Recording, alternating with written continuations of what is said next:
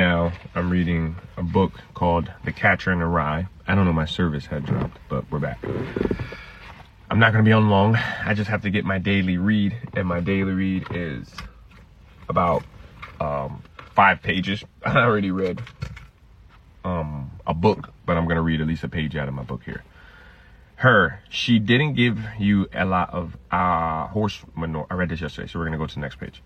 Guy, the axe quit freak, frequently at Pencey. It has a very good academic rating. Pencey.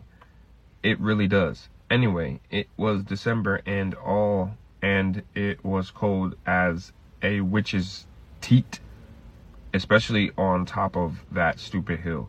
I only had on my ver- re-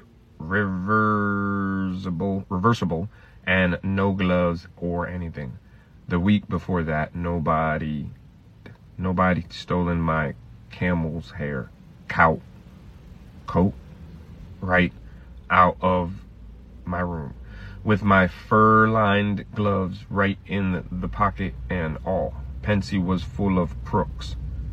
Quite a few guys came from these very wealthy families, but it was full of crooks anyway. The more expensive a school is, the more crooks it has.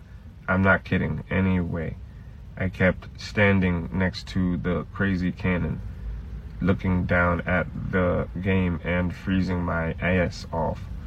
Ass off. Only I wasn't watching the game too much.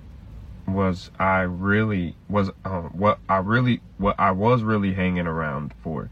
I was trying to feel some kind of a good book. I mean, I've left schools and places I didn't even know. I was leaving them I hate that. I don't care if it's a sad goodbye or a bad goodbye. But when I leave a place, I like to know I'm leaving it. If you don't, you feel even worse. I was lucky. All of a sudden, I thought of something that helped make me know I was getting the hell out. I suddenly remembered this time in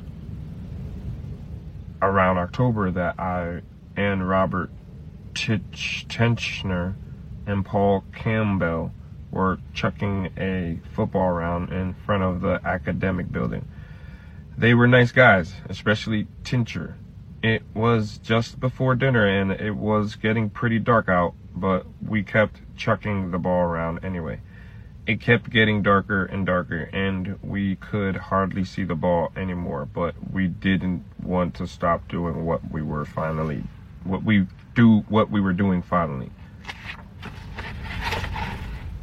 we had to perfect all right we got done we read our page i'm gonna read a little bit more later that's how i kind of get through these books but right now we're reading the catcher in the rye so that's the book we're on right now, The Catcher in the Rye. The other book we read was The Giver. Finished The Giver off, and we'll be running through this book. We'll be running through The Catcher in the Rye. That'll be our uh, that'll be our book right now. Yeah.